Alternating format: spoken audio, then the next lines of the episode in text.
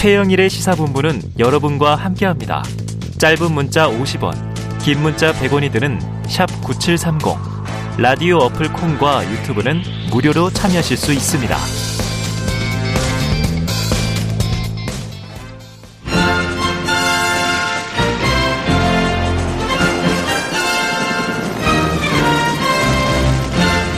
네, 진격의 보수 시간인데요. 조금 전 들어온 속보 먼저 하나 전해드립니다. 30여 분 전쯤 경부선 부산행 KTX 열차가 충북 영동서 철제 구조물과 충돌을 해서 궤도를 이탈하는 사고가 벌어졌는데요. 이 깨진 유리창 파편에 일부 승객이 경상을 입었다. 이런 속보들이 나오고 있습니다. 인명피해 없이 부디 잘 수습되기를 바랍니다. 관련 이제 이야기는 이어지는 또 뉴스에서 들으시고요.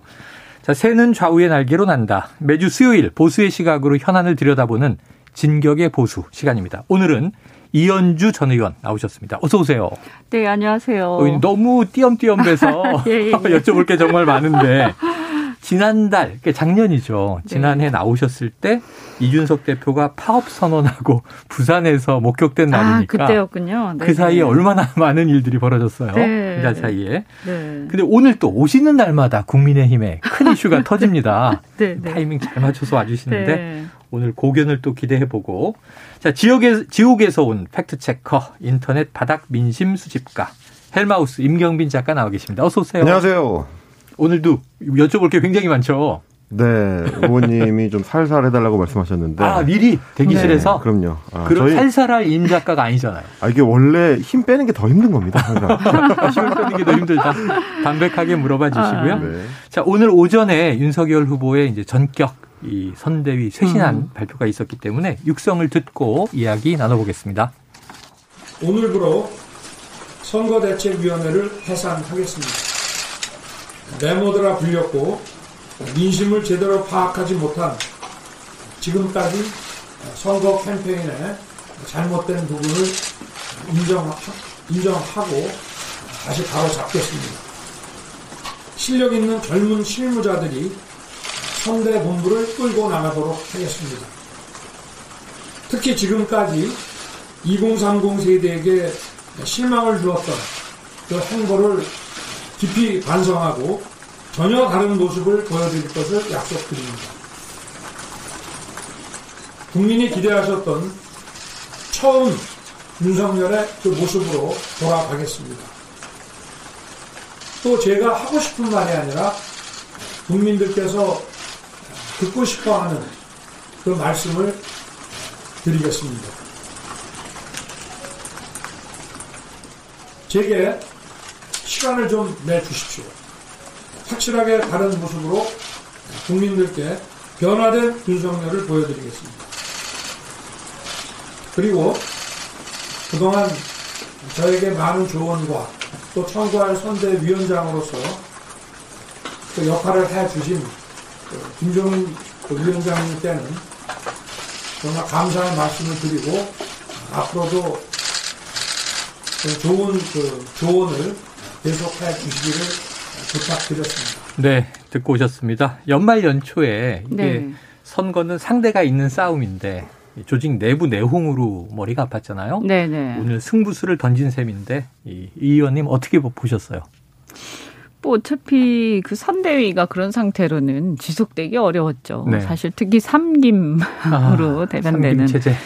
네, 원래 선거 특히 대통령 선거는 거의 공중전으로 한 8, 90% 하는 거거든요. 네네. 그러면 후보와 후보 주변에 몇 명이 다 하는 거나 다름없고 나머지는 이제 당의 공조직이 붙어서 그냥 네. 하는 거예요. 당에 원래 있던 조직들이 있지 않습니까? 그래서 그렇게 캠프가 클 필요도 없고 잘못 거기다가 우두머리가 너무 많으면 네. 서로 이제 전략에 대해서 싸우게 되는데 그렇죠. 지금 또 하나의 문제는 예를 들면 시작하기 전에 후보가 자신이 생각하는 주요 전략 자기가 생각하는 시대정신 뭐 이런 것들을 먼저 내놓고 네. 이걸 중심으로 해서 가지치기를 하면서 가자 이렇게 해야 되는데 그게 좀 안 된 게 아닌가. 아, 네. 그렇지. 후보의 철학, 전략, 비전. 그렇죠. 이게 그게 일단 보니까. 중심이 되고 네. 그거를 가지고 실무자들이 가지치기를 하고 그다음 나머지 이제 원로분들은 멘토 역할을 하면서 네네. 가는 거죠.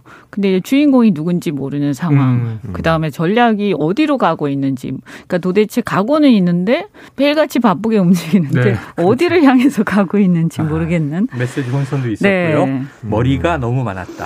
의원님, 근데 네. 제가 사실 오늘 이제 윤석열 후보가 기자회견에서 이제 발표하는 내용을 보면서 제일 의아했던 점은 사실 뭐 여러 가지가 네네. 좀 추상적으로 지금 이야기가 되긴 했지만 제가 좀 꽂힌 데는 이 제게 시간을 좀 내주십시오라는 대목이었거든요. 아. 확실하게 변화된 모습, 다른 모습을 보여드리겠다라고 했는데 그러면 지금까지와는 다른 윤석열을 새로 보여주겠다는 건가?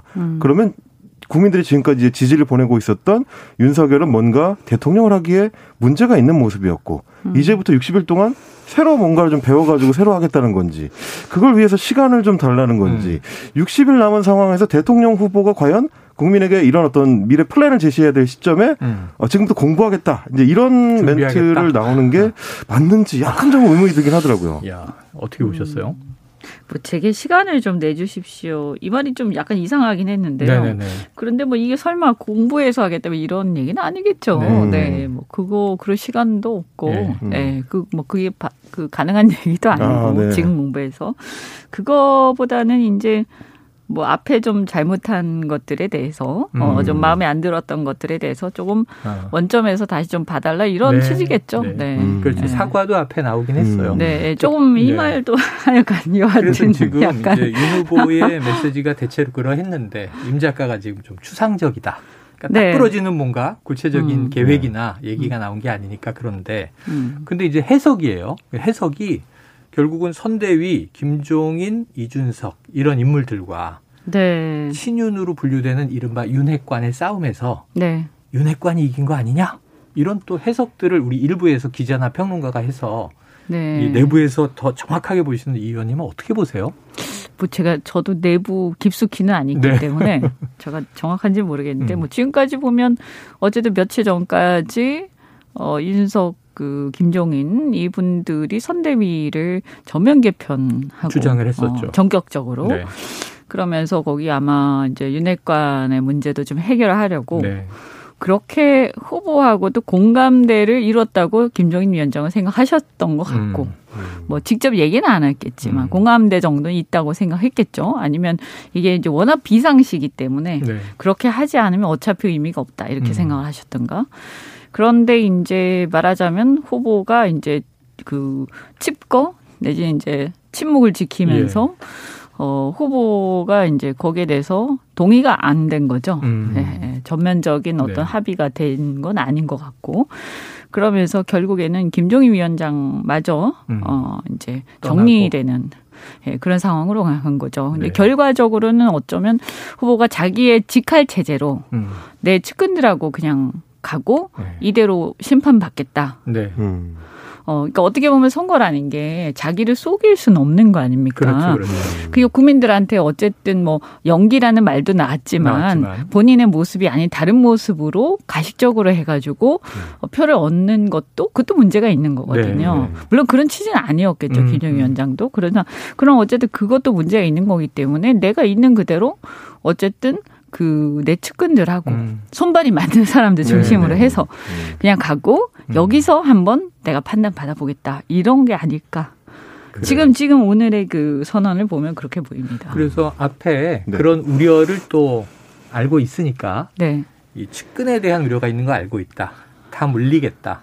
그런 심력 끼쳐드리지 않겠다는 워딩도 들어있어요. 네. 그럼에도 불구하고 네. 권영세 본부장 거기에 또 임태희 전 실장 거론이 되던데 이런 특별히 색깔이 없는 인물들 중심으로 실무형 선대본부를 꾸리면 결국은 비선이나 또 외곽에서 보직이 없더라도 측근의 얘기를 주로 듣지 않겠느냐 하는 우려들인 거죠. 뭐 사실은 근데 정치라는 게요. 측근이 없이 정치를 하는 건 아니지 않습니까? 혼자 하는 건 아니죠. 그러니까 뭐 측근이 같이 하는 게 그 자체가 문제되는 건 아니죠. 문제는 이제 측근들이 분란을 일으킨다든지 물론 네. 그분들만의 탓은 아니겠지만 뭐 다 당 대표하고 계속 충돌한다든지 혹은 이제 뭔가 일을 하면서 이제 자리나 이후에 선거 이후에 권력 분점 내지는 권력 관계 여기에 관심을 갖고 자꾸 뭔가 하는 것 같으니까 네네. 문제가 되는 거 아니겠어요? 아, 중요한 말씀이에요. 네, 그래서 이런 부분들을 사실은 측근을 물린다고 또 다 되는 건 아니에요. 사실 왜냐하면 네. 윤 후보 같은 경우에도 우리 당에 오신 지도 얼마 안 됐고 또 정치를 한 지도 얼마 안 됐는데 그나마 자기가 말이 통하는 사람조차도 뺀다면 누구랑 얘기를 하겠어요? 그렇죠, 그렇죠. 또 믿을 수도 없을 거고. 그렇죠. 그래서 측근은 다 물릴 수는 없는 거예요. 근데 그거를 이해를 하더라도 비선으로 하는 것보다 더 내놓고 하는 게 나을 수도 있고요. 네. 근데 문제는 뭐냐 하면 측근들이 이렇게 전행을 하거나 농단을 하는 거에 대해서는 용납하지 않겠다라고 네. 선을 긋고 본인이 거기에 대해서 교통정리를 그때그때 하셔야 되는 거죠. 그래서 이제 그것이 리더십과 이런 걸로 또 나타나는 네. 거, 평가가 되는 거고요. 그래서 합리적이고 그야말로 원칙적인 인사를 하면 측근도 문제가 없는데 네. 아까 말씀하신 대로 그 운영을 하는 데 있어서 이전 투구로 가서는 안 된다. 그렇죠. 이전 투구의 모습들이 보이거나 하면 거기에서 후보가 휘둘리지 않고 그것을 운영을 하는 과정에서 네, 네. 교통정리를 해버리면 그게 문제가 되겠어요. 측근이 있든가 말든가. 그래요. 네. 그래서 말씀하신 대로 결국은 처음에 파리떼니 하이에나니 이런 표현이 등장했던 게 네. 자리를 탐하는 사람들이 후보 주변에 있다라는 이제 어떤 쓴소리였을 것인데 네. 자, 임 작가님 네. 오신 김에 네. 오늘 오전 11시에 나와서 시간이 오래되진 않았지만 네. 네. 지금 인터넷에선 좀 어떤 분위기예요? 사실 이제 온라인 커뮤니티를 저희가 이제 시사본부에서 자주 거론을 하고 이제 살펴보는 이유는 여론조사가 바로바로 반영하지 못하는 흐름을 네. 읽기 위한 겁니다. 네. 이슈에 대한 이제 반응 속도가 빠르기 때문인데 온라인 커뮤니티들도 그야말로 오늘의 장날입니다. 모든 극에는 이제 클라이막스가 있고 발단 전개 절정 위기 결말 있지 않습니까? 오늘이 절정입니다. 그래서 그야말로 커뮤니티의 반응이 폭발적인데 대체로 이제 민주당 지지 성향이 강한 커뮤니티들에서는 100년 당대표다라는 얘기들이 많이 나오고 있습니다. 이준석 대표에 대한 이 칭찬과 상찬 영원히 당대표를 해달라. 그야말로 이제 이준석 대표가 당내 분위기하고는 너무 다른데 이 문제에서 네. 상당한 어떤 책임이 있다라는 얘기가 이제 네. 국민의힘 지지층에서는 나오지만 반대로 민주당 지지층에서는 그만큼 이준석 대표가 더 활약을 해주길 바라는 이런 시각이 있다는 거고요. 네. 반대로 이제 보수 커뮤니티는 지금 굉장히 좀 양분되는 양상으로 네. 가고 있습니다. 하나의 목소리로 모여지지 못하고 이준석 대표와 이제 김종인 위원장 쪽에 힘을 실어주고 싶어하는 측과 그리고 이제 윤석열 후보 측에 힘을 실어주고 싶어하는 측이 이제 갈등하는 양상으로 나오고 있어서 국민의힘의 내부 상황이 보수 커뮤니티의 내부 상황으로 또 전이가 되고 있는 이런 모습이고. 반면에 이제 민주당 커뮤니티 같은 데서는 이재명 후보의 소위 말하는 정책 행보들을 많이 홍보를 하려고 하는데 관심을 크게 받지 못하고 있는 이런 좀 복합적인 양상이 네. 되겠습니다. 자, 이게 뜨겁기는 한데 사실 이게 좀 차분하게 거슬러 올라가면 이 의원님은요. 제 기억에는 김종인 총괄 선대위원장과 결국은 결별하게 될 것이라는 걸 예언을 하셨어요. 네네. 그 수순이 온 거죠. 어찌 보면. 네네네. 그럼 이럴 수밖에 없었지 않느냐라고 바라보셨던 입장에서 자, 연기 발언이 상당히 네. 후보에게 모욕을 줬다. 이런 이제 해석들이 나왔었고. 근데 오늘은 이제 김종인 위원장의 발언 이해한다. 그런 나쁜 뜻 아니었을 것이다. 이렇게 또 이제 무마하는 모습을 보였어요. 네. 어떻게 보면 잘 된 겁니까? 봉합은? 아니 어쩌겠어요. 네. 다른 네. 이렇게라도 얘기해서 해야죠. 그런데 어쨌든 지금 보면 그 연기 발언이 사실은 한편 이해할 수는 있는데 네. 굉장히 결정적으로 후보를 아프게 했죠. 네, 네. 왜냐하면 이제 연이어서 실언이라든가 또 선대위 난맥상으로 그 리더십에 대한 의심, 국정 운영 능력에 대한 의심 이런 네. 것들을 받고 있었잖아요. 맞아요. 사실 그것이 이제 여론을 지지를 떨어뜨리는 요인이 됐거든요. 물론 김건희 리스크라든가 여러 가지 다른 요인들도 있지만. 네. 실은 이제 후보의 자질에 대한 그 의심들이 네네. 이제 생기면서 지지율이 떨어진 거 아닙니까? 요인이 됐겠죠. 네네. 그런데 이제 거기서 연기 발언이 딱 나와버리니까 네. 안 그래도 이제 후보에 대한 믿음 이런 게 흔들리는 상황에서 네. 내부에서도 저렇게 인정하고 있구나. 바로 위에 있는 총괄위원장도 저렇게 보고 있구나. 네네. 그러면 국민들은 이제 이것이 보통 때는 그냥 넘어갈 수 있는 내용이라도 이럴 때는 이제 그 김 위원장의 발언에 대해서 굉장히 이제 주권자로서. 네. 주권자로서 국민이 굉장히 기분이 나쁘죠. 불편해졌죠. 우리를 속이려고 하는 것인가. 네네. 무슨 뜻이 이게 무슨 짓인가. 그렇죠. 이렇게 좀 오해하실 수 있죠. 맞아요. 그죠? 그래서 이것은 뭐 후보가 기분 나쁜 게 문제가 아니고요. 국민이 굉장히 기분 나쁜 네. 얘기였어요. 네. 그래서 그거 굉장히 결정적이었다. 아. 근데 이제 이거를 떠나서 저는 좀 한계가 있었다고 보는 게 김종인 위원장이 이제 그 킹메이커를 문재인 박근혜 대통령 때부터 해서 네네. 계속 해오셨는데 그랬죠. 물론 끝까지 계셨던 건 아니에요. 박근혜 대통령 때도 중간에 그만두시기도 했고 뭐 그런데 그때하고 지금하고 좀 차이가요. 네. 그때는 정권이 실제로 있었어요. 네, 근데 이제 지금은 정권이 있다고는 하지만 윤핵관들하고 사사건건 부딪히는 그런 네네. 경향들이 있었고. 정권이 있느냐 하는 또 의구심도 그렇죠. 계속 들었습니다. 그리고 더 중요한 건 정권이 있다 하더라도 문재인 박근혜 문재인 대통령 이분들 때에는 이분들이 자신의 진영 속에서 이제 확고한 지위를 갖고 있던 네네. 그런 분이셨어요. 후보들이 읍소했지 않습니까 당시에는? 그렇죠. 후보들이 없어도 했지만 선거 처리하러 지금 그러니까 예를 찾아가고. 들어서 누구한테 정권을 준다 한들 후보가 흔들리는 위치가 아니었다는 후보 거죠. 후보 스스로도. 왜냐하면 박근혜 대통령 같은 경우에도 이 보수의 어떤 주류 네. 그리고 그 주류로부터 확고한 지지를 받고 그렇죠, 있었고요. 그렇죠. 그래서 예를 들어서 박근혜 대통령이 김종인 위원장한테 정권을 준다 한들 그 정권을 주는 후보가 뭐 혹시 이게 김종인 위원장이 상황이 될까라고 아무도 걱정하지 않았죠. 네, 네.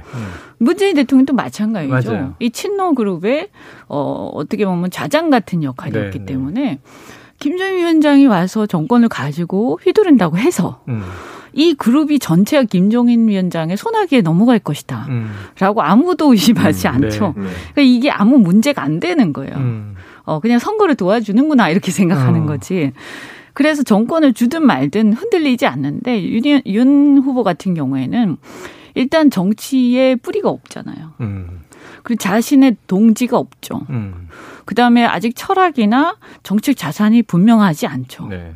그래서 이번 대통령 선거를 위해서 어떻게 급하게 지지를 받고 후보를 만들긴 했지만 이 내부에서 신뢰관계가 두텁지 않기 때문에 정권을 김종인 위원장, 그것도 밖에서 온 분이, 후보도 네, 밖에서 네. 왔는데, 위원장도 네. 밖에서 와가지고 정권을 드린다? 네. 이렇게 되면 사람들이 내부가 굉장히 불안해지죠. 이게 뭐지? 이렇게 되고, 그렇죠. 조금만 어떤, 특히 이제 후보가 여러 가지 자질의 의심을 받는 상황에서 더더욱 그것이 가속화되는 거죠. 그래서 이 상황에서는 지금 김종인 위원장이 다른 경우에는 플러스 요인이 되지만 윤 후보 같은 경우에는 플러스 요인이 안 되는 거죠. 그래서 그냥 멘토 정도 역할을 하고 많은 것이 사실은 맞았다. 예. 야, 듣다 보니까 그냥 빠져드네요. 네, 그래서 이런 경우에는 오히려 당내에 뿌리가 있는 사람들이 도와줬었어야 되는 거죠. 축을 딱 잡고. 네. 아이고. 의원님 이게 문제가 김종인 위원장이라는 이제 정치적 인물의 그 중요한 특징 중에 하나가 우리 편일 때는 이제 굉장히 든든한 전략가인데 네. 돌아섰을 때 굉장히 매서운 이제 비판자로 돌변을 하시잖아요. 또 이제 막 쓴소리를 막 네. 하시겠죠. 근데 당장 오늘 오전에도 하시나요? 기자들이 벌써? 질문하신 거에 대해서 이제 쏟아내기 시작했는데 이런 건 이제 또 아무래도 인터넷 커뮤니티들이 반응이 빠릅니다. 그러다 보니까 단어 하나하나 발언 하나하나를 낚고채가지고 인터넷 커뮤니티에서는 아 영감님 발동 거신다 이런 얘기가 나올 정도인데 했었던 발언도 이런 겁니다.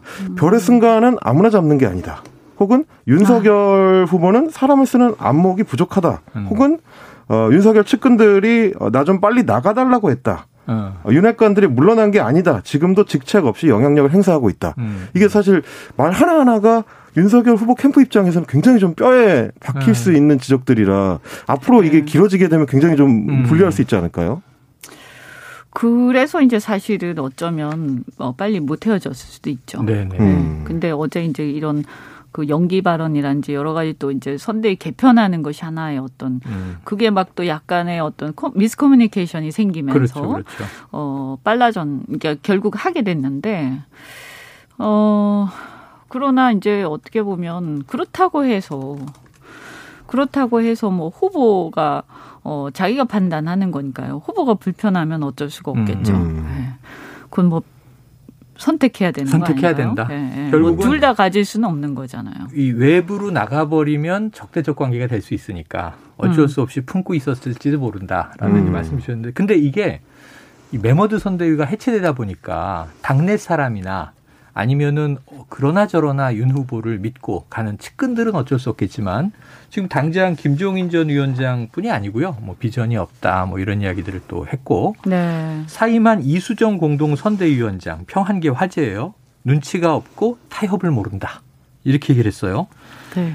자, 이 의원님은 윤석열이라는 대선 후보 어떻게 평가하십니까? 그 저한테 물어.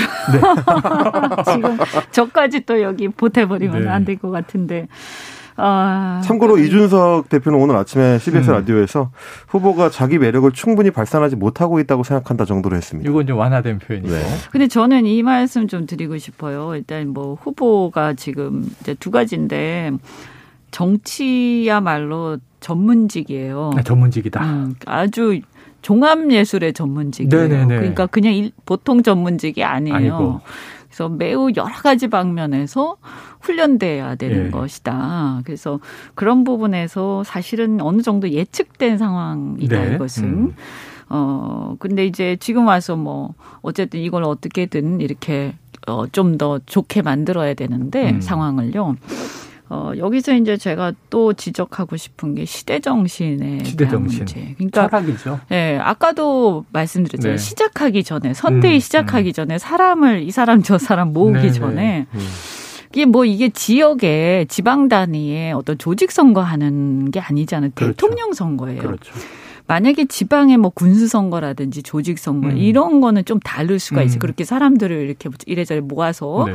조직으로 갈 수가 있는데 대통령 선거는 국가의 미래를 결정하는 5년을 너무너무 중요하고 사실은 국민들도 이걸 어떻게 보냐면 하나의 이정표로 보는 거죠. 그래서 우리가 앞으로 5년간 어디를 바라보며 살아야 할 것인가. 네. 일종의 그런 어떤 굉장한 어떤 추상적 의미를 갖고 있기 때문에. 그래서 처음에 지상전이 아니고 공중전이다. 그럼요. 그렇죠. 그래서 그 메시지를 통해서 국민들을 어디로 끌고 가고 국민들을 어디를 바라보게 하고 국민들한테 어떻게 희망과 꿈을 심어줄 것인가. 이게 대통령 선거거든요. 네. 네. 그러면 여기서 이제 제중에 시대정신이죠. 시대정신. 그럼 시대정신이 어디에 있는가. 이걸 고민해서 이거를 주구장창 얘기를 네. 하고 그걸 실현할 수 있는 방법들을 거기서 공약이 나오고 네. 이렇게 되는데 이제 예를 들어서 이제 저는 뭐 예컨대 지금 같으면 뭐 일종의 뭐 기회인 나라. 왜냐하면 기득권 때문에 네. 기회가 없어지고. 박탈된다. 그래서 지금 이제 젊은이들이 힘든 거 아니겠어요? 맞아요. 그리고 그 내로남불도 결국에는 그 맥락이고요. 분노가 그래서 그 거고. 공정이라는 정신도 기회의 나라로 가기 위한 과정에서 네. 공정화해야 되는 거죠. 근데 지금 문제가 이제 그게 지금 무너진 거잖아요. 후보한테 있어서. 네네. 그다음에 이제 이게 코로나 때문에 또 너무 힘들어요, 요새. 그렇죠. 그러다 보니까 대부분의 이제 대중들이 좀 안심이 되고 싶어요. 그러니까 너무 힘드니까. 위안받고 싶고. 네, 그래서 이렇게 혼란스럽고 뭔가 정신없는 거가 싫죠, 지금. 네. 내가 힘든데. 그래서 누군가가 노련하게 문제들을 해결해 주면서 네. 국민들한테 안심시켜 주면서 걱정하지 마세요. 내가 잘 해결해 줄게요. 나랑 같이 함께 해봅시다. 이렇게 네. 돼야 되는 거죠. 지금 그게 지금 안 되고 있는 거거든요. 초반에는 정권 교체 얘기를 많이 했는데 정권 교체 그 다음이 도대체 뭐냐? 정권 교체는 목적은 아니고 과정이잖아요. 그건 수단이죠. 네, 그러니까 정권 교체를 해서 이 목표로 더 잘 갈 수 있다. 그러니까 아까 말씀드린 것처럼 시대정신 내지는 목표를 설정하고. 근데 여기에 가는데 지금의 문재인 정권의 연장선상으로 네네. 가는 것보다는 바꿔서 우리가 하게 되면 더 그 목표를 잘 실현할 것이다. 라는 걸 설득해야죠. 그래서 국민들이 끄덕끄덕 할 수 있어야 되는 거거든요. 이 의원님이 본부장으로 들어가셔야 되는 거 아닌가? 이 정도 쭉 설파해 주신 거 드리니까 설득이 막 되면서. 근데 의원님 말씀하시는 네. 걸 딱 듣다 보니까 시대정신 이제 기회 회복이랑 어떤 위안받고자 하는 국민들한테 안심을 시켜주는 이런 거 하고 이제 연결해서 일테면 지금 이제 이재명 후보 캠프에서는 공중전도 어저께 이제 소위 말하는 555 정책을 냈습니다. 네. 네. $50,000, 뭐 코스피 5,000, 뭐 이런 이 탑5. 어디서 많이 들었어요. 그래서 747 정책이랑 그 이명박 정부 당시에 그거랑 유사하다. 근데 이제 어쨌든 그게 마음에 들던 안 들던 이재명 후보는 국가 비전을 제시한다. 그리고 뭐 일하는 정부, 실용 정부 이걸 제시한다고 하면 오히려 더 부합하는 거 아닌가요, 의원? 아니 그 옹안불이랑 그게 네. 홍준표 후보가 냈던 거죠. 그 그 약간 코스피는 좀 다르긴 한데 네네. 저희가 그런 얘기를 했었고 사실 이것은 보수의 아젠다죠. 네, 네. 성장이라는 것은 네. 보수의 아젠다고 지금 보면 우리가 이제 이렇게 어영부영하는 사이에. 네. 프레임을 지금 아젠다를 뺏겼어요. 네. 그래서 그 성장 아젠다도 지금 뺏겼고 또 중요한 게 조세 저항이 이번에 컸었거든요. 네네, 사실은.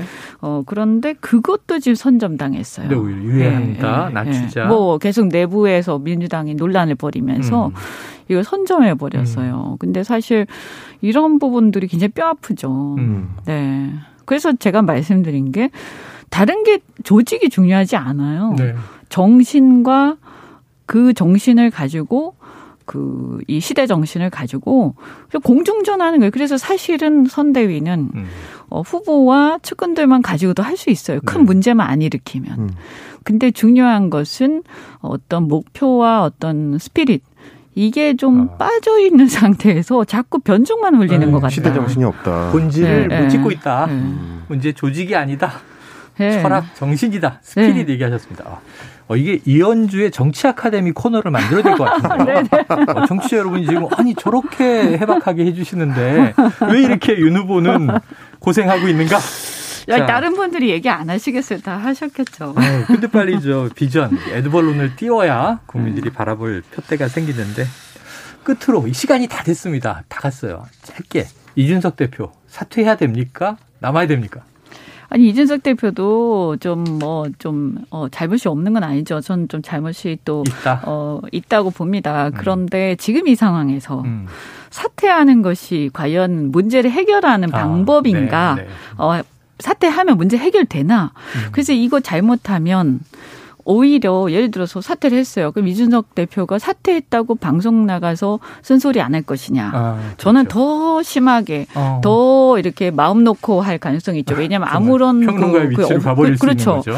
그다음에 또 하나가 지금 대선이 코앞에 지금 지지자들이 불안해하고 걱정하는데 자칫 잘못하면 이것이 내부의 권력 투쟁으로 네. 오해받을 수 있다. 네네. 굉장히 조심해야 된다. 이미 그 오해가 막 뭉게뭉게 피어나고 있습니다. 네. 이것은 이런 얘기들은 이준석과 관련된 얘기들은 저는 후보가 직접 보이지 않는 데서 하는 게 맞다고 봅니다. 알겠습니다. 자, 오늘 고견 잘 들었습니다. 자, 이현주 전 의원 그리고 임경빈 작가와 진격의 보수 함께했습니다. 여기까지입니다. 고맙습니다. 네, 고맙습니다. 감사합니다.